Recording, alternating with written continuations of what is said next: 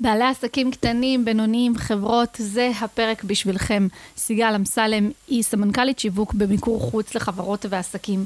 אנחנו מדברות בפרק הזה ובפרק הבא על המוצר שלכם, השירות שלכם, מעסק קטן שיכול להיות ביתי, כמו שירותי קוסמטיקה, דרך חברות גדולות בארץ ועד אפילו למחשבים של אפל. מה קורה, מה קורה בעמוד של ביטוח לאומי באינסטגרם? ומה קורה עם העמוד של עיריית תל אביב בפייסבוק? אתם מאזינים לשיווקו, marketing podcast ב-20 דקות עם חן כהן, אסטרטגיה, חדשנות ופרקטיקה בפרסום בדיגיטל. הפינה הדיגיטלית, from Tel Aviv, Israel. אני רוצה להציג בפניכם את סיגל אמסלם, מארנה שיווק, שהיא סמנכ"לית שיווק במיקור חוץ לארגונים וחברות. איזה כיף שאת פה. איזה כיף לי. אני שמחה, מתרגשת. ומודה לך על ההזדמנות. תודה לך, תודה שבאת. אז uh, סיגל עושה מיליון דברים, ואני ממש רוצה שתספרי לנו בעצם איך חברות מגיעות אלייך ומה את עושה איתם. Uh, בוא נתחיל כאילו ממש מההתחלה, איך הם מגיעים אלייך בכלל, מה הצורך שמתעורר אצלם. זה מאוד משתנה מארגון לחברה או מחברה לחברה, כיוון שחברות נמצאות בשלבי חיים שונים כשהם מגיעים אליי, או שהם אה, בהשקה של שירות חדש, ואז הם רוצים לדעת איך זה משתלב בתוך המערך השיווקי הקיים, או שהן מקימות עסק חדש, ארגון או חברה חדשה, ואז הם צריכים, שואלים את עצמם, מה, איך אנחנו יוצאים לעולם? מה הערך המוביל שלנו? השלב הראשון בכל אחד מהארגונים זה קודם כל להכיר אותם. להכיר אותם זה אומר לחקור טוב טוב מה הם עושים, מה הם רוצים לתת, איך הם רוצים לעזור לעולם, מה הבידול שלהם, איך אנחנו יודעים שלכל הערכים הטובים של אותו ארגון יש גם מודל עסקי. והאסטרטגיה השיווקית בעצם מטפלת בנושאים האלו של הגדרת המוצר, של הבידול, והתוכנית השיווקית לצד המודל העסקי. וואו, מדהים, זה ממש מסקרן. כי זה גם אה, עסקים שמגיעים בשלבים, עסקים וחברות שמגיעים בשלבים שונים, שגם אני חווה את זה נגיד, למשל עסק שהוא חדש והוא רוצה לצאת לעולם ואז הוא רוצה פרסום ולדבר כאילו שיהיה לו את התקשורת הזו, וגם אה, באמת חברות שאומרות אוקיי, כאילו עד עכשיו הגיע, הגיע, הגיעו אלינו אנשים מפה לאוזן ועכשיו אני צריך קהל חדש, אולי, או, או שיש מוצר חדש, אה, אז אני כאילו מכירה את זה אומנם מזווית אחרת וזה בדיוק זה, זה בדיוק זה. יש, גם יש חבר, חברות, חברה ספציפית שאני עובדת איתה, שהיא אחת הוותיקות בארץ בשירות שהיא מעניקה. זאת אומרת, אין יותר מוכרת ממנה. עדיין, לאורך השנים, השוק שלה גידל המון מתחרים, והפעילות השיווקית נפסקה אי שם לפני עשר שנים.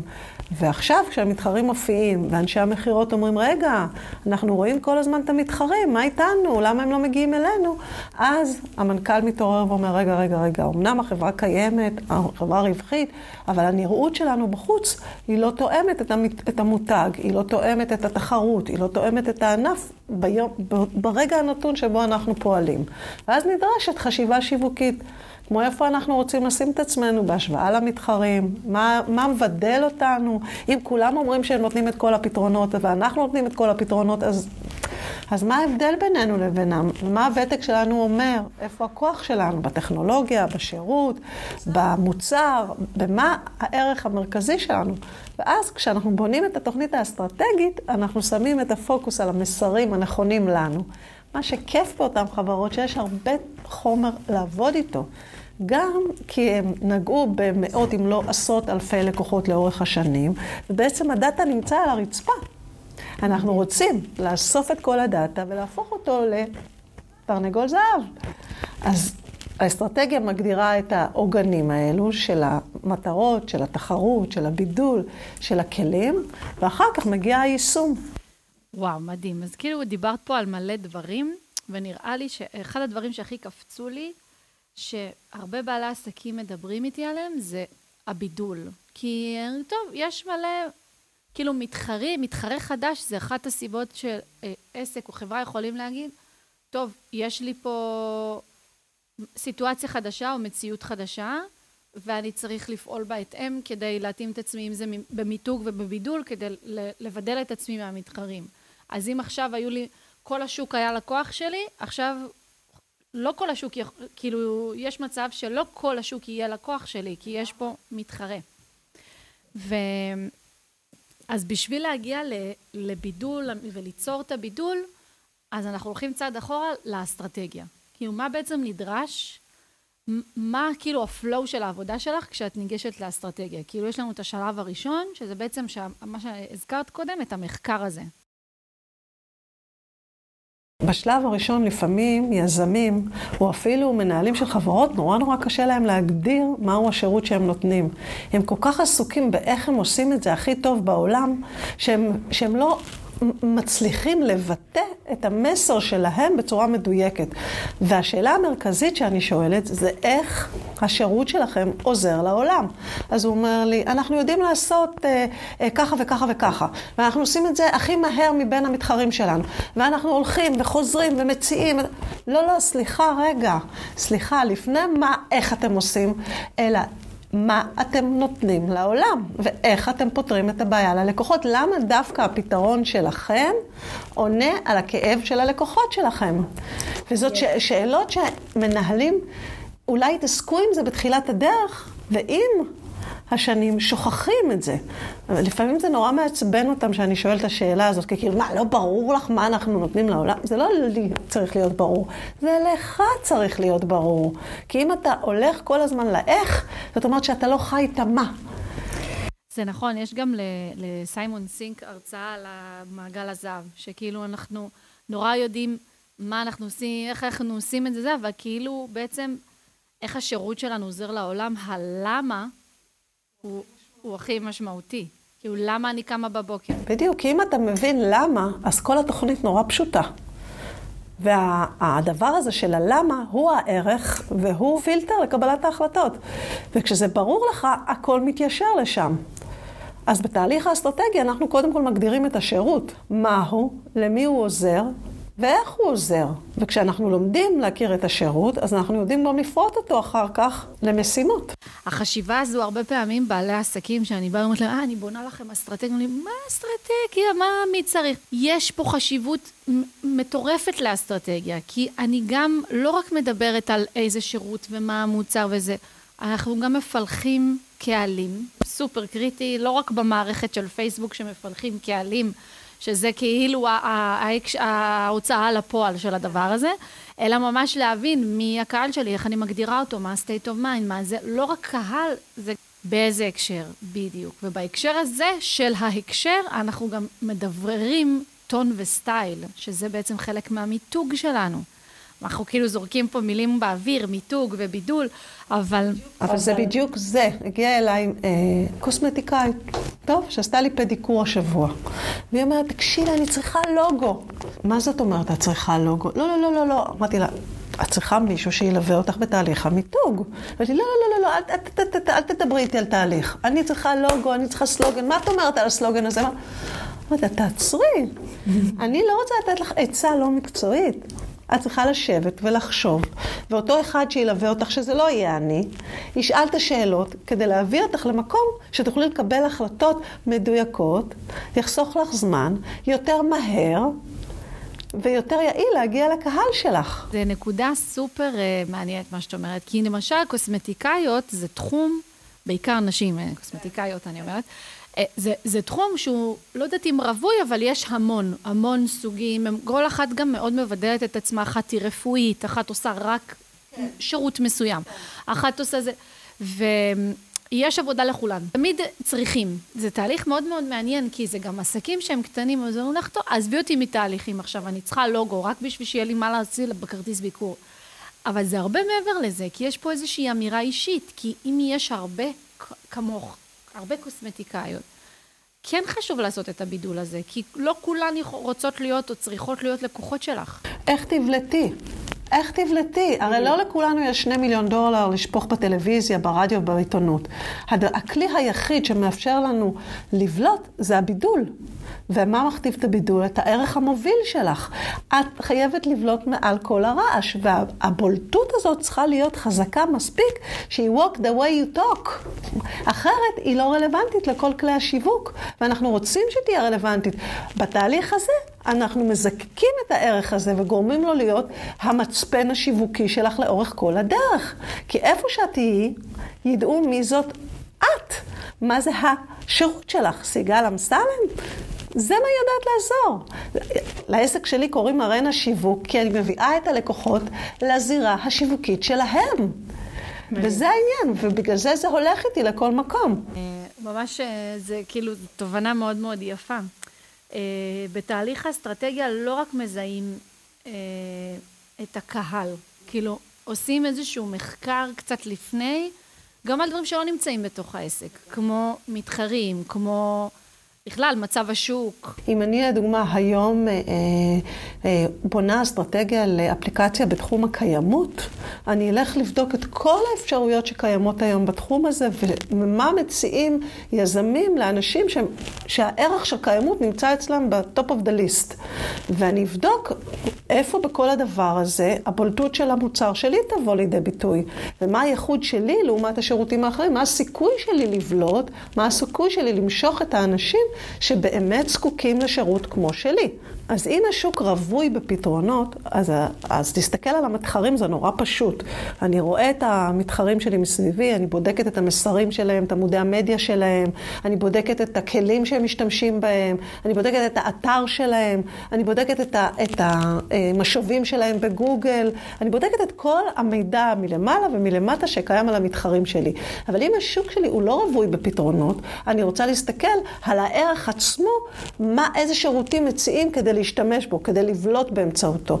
ואז זה להרחיב את, ה, את המחקר מתחרים שלי. ודרך זה, מה שנקרא לייצר את הבידול שלי, ולראות אם הבידול שלי הוא באמת, אה, הוא באמת אה, אפשרי לעומת המתחרים שלי. מדהים. אז כאילו עשינו כאן, באסטרטגיה הזו, מחקר של להבין מי אני.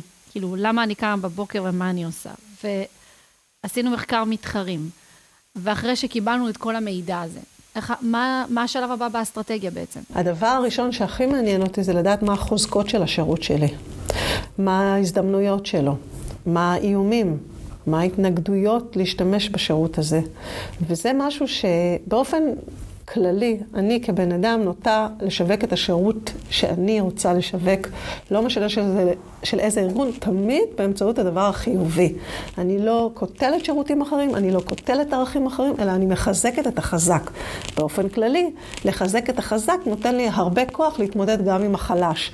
ולכן צריכה, המשימה שלי זה להוציא את החוזקות ול, ולתת להם במה הרבה יותר משמעותית משאר הדברים.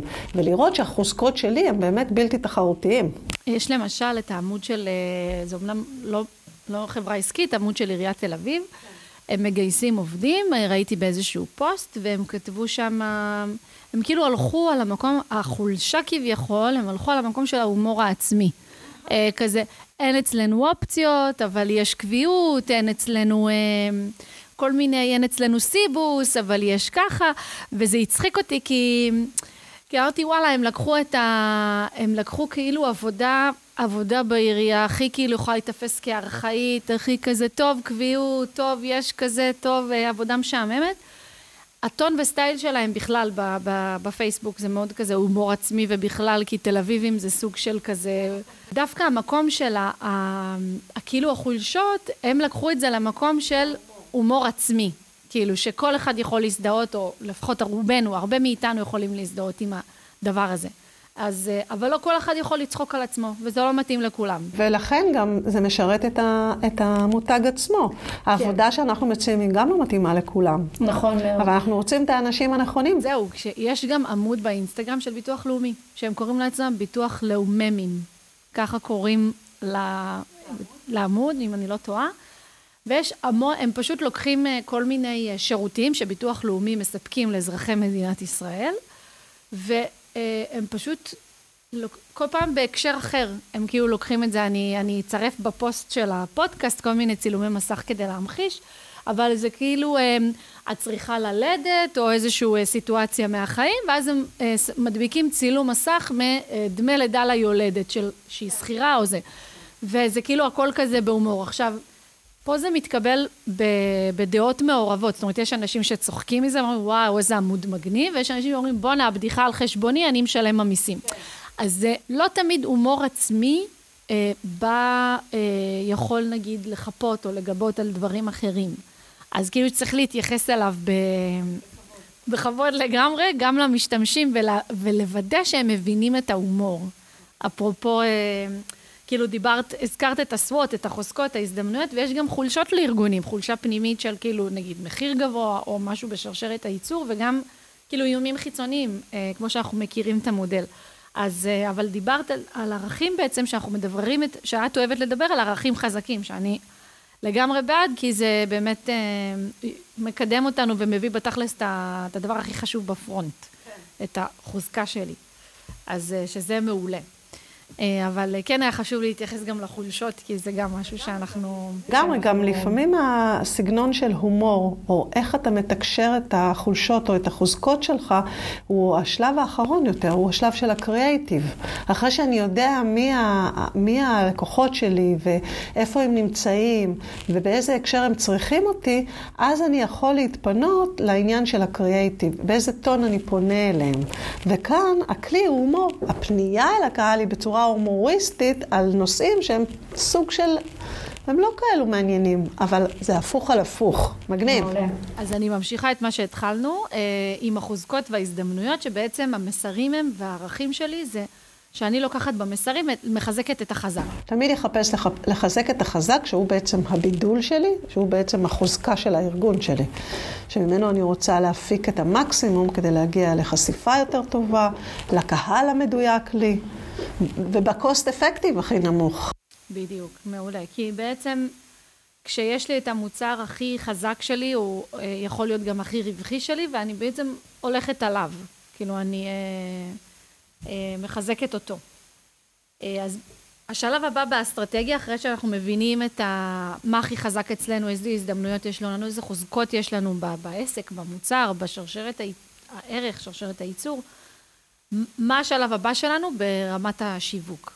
רמת השיווק צריכה לשאול את עצמה האם, האם הארגון או החברה באים עם סט של ערכים מיתוגיים משל עצמם, או שאנחנו צריכים לעשות פה איזשהו רענון, איזשהו חידוש של המותג, ואז אנחנו בונים את זה תוך כדי האסטרטגיה, ובמהלך, בתוך האסטרטגיה עצמה, אחרי שאנחנו אה, דייקנו את המסרים ואנחנו פונים למיתוג, אז מגיע השלב של קריאייטיב, של תוכנית עבודה, תקציב ויישום. אז לפני שאנחנו קופצים קדימה, בואו נדבר על ערכים. אני רוצה לדבר על ערכים מכמה סיבות. קודם כל, מהסיבה הראשונה, שלפעמים ערכים זה נשמע כמו משהו נורא גדול, מצוינות, חדשנות, כולם מצוינים, כולם חדשנים. איך, איך באמת מביאים ערך שהוא אמיתי, מהקרביים של העסק, חברה, מותג, כאילו ערך אמיתי שאני אגיד בואנה בול, כאילו זה מקושר בול, כמובן שזה רלוונטי לכל תעשייה וזה. ו- ואיך בעצם הוא בא לידי ביטוי? כאילו אני, אה, יש לי עסק לקידום ממומן, אני, יש לי ערך של שקיפות כי אני עובדת בצמוד עם הלקוח ואני שולחת לו דוחות שבועיים ויש לו גישה לכל החשבונות וכל שאלה שהוא שואל אותי, טאק, אני יודעת לענות כי אין לי מה להסתיר. יש ביצועים לא טובים, אני משקפת לו את זה. יש לי המלצות, אני משקפת לו את זה. אבל כולם אומרים שהם שקיפות. אז כאילו, איך באמת הערכים? אני חושבת שזה, שהשקיפות היא הכלי שלך לייצר אמון מול הלקוחות בשוק שהוא מאוד מאוד מורכב. כי הלקוחות שמגיעים אלייך, הם שמעו פייסבוק, הם שמעו אינסטגרם, אולי כבר עשו קמפיינים עם קמפיינרים אחרים ונכוו, ותמיד הם נכווים, ואז הם מגיעים אלייך, ואת אומרת, איך אני משקמת את האמון שלהם במדיה הדיגיטלית? הכלי שלך זה השקיפות. אבל בפועל, את אומרת, רמת השירות שלי זה אמינות ברמה הכי גבוהה שיש. והאמינות נרכשת על ידי אמון. ואיך אני עושה את זה? עם שקיפות. אני משקפת ללקוחות שלי כל שלב ושלב בתהליך, כשאני עובדת על החשבונות שלהם. אין פה שום דבר שהם לא יכולים לראות בעצמם, להבין בעצמם, או לדעת לאן הולך התקציב שלהם. עכשיו, בעולמות כמו שלך, שהם נורא מדידים, זה סופר קריטי. הם גם יכולים להסתכל בעצמם בדוחות, וגם את מודדת את התוצאות שלהם, וגם הם באים עם ההיסטוריה שלהם. השקעתי 50 אלף שקל במדיה, נדה גורנישט. נכון. זה בדרך כלל, השיחה מתחילה ככה. כן, מה את יכולה כבר לעשות בשבילי? אני כבר עשיתי הכל, נכון? אז הרבה פעמים במקצוע כמו שלך, בסגמנט הזה של אה, נותני שירותים בעולם הדיגיטל, זה מאוד קשה להביא את עצמך אחרי מטען כזה אה, שלילי ולהגיד, אני יודעת לעשות יותר טוב. שמעת? אתה תבוא ואתה תראה צעד בצעד. אז איך אנחנו עושים את זה? את עושה את זה על ידי זה שאת מנגישה להם את הכל. זו עבודה מאוד סיזיפית, אבל בדרך הזו הלקוחות האלו נשארים איתך לאורך זמן. הם מרגישים שהם יותר יכולים לסמוך עלייך, שהם צועדים על קרקע בטוחה, שיש להם פרטנרית פה. לקמפיין, וזאת הדרך שאת עושה walk the way you talk. הערך המרכזי שלך זה אמינות, זה, ואמינות באמצעות אמון שנרכש לאורך זמן. ואת מוכיחה את זה מהיום הראשון ללקוחות שלך, וזה כל היופי. תודה, סיגל. וואו, זה הפרק מעולה. אני חייבת להגיד שאני נפעמת כאילו מהחשיבה השיווקית, כי הרבה פעמים אנחנו מתרכזים בפרסום עצמו, בתקציב, בתרגותים, בקריאייטיב, לפעמים שוכחים את התמונה הגדולה. בפרק הבא אנחנו נתחיל עם דוגמה מאלפת של סיגל, עם בית אייל, קאנטרי אה, לאורח חיים בריא, שנמצא בצפון הארץ, באזור ברכת הירדן, עם תהליך מדהים שהם עברו איתה. אנחנו נמשיך את השיחה שלנו על ערכים ועל עוד דברים סופר חשובים וקריטיים. לכל עסק באשר הוא, בין אם זה עסק ביתי או בין אם זאת חברה גדולה בישראל. אה, אז אה, תחכו לפרק הבא, נתראה שם, נשתמע.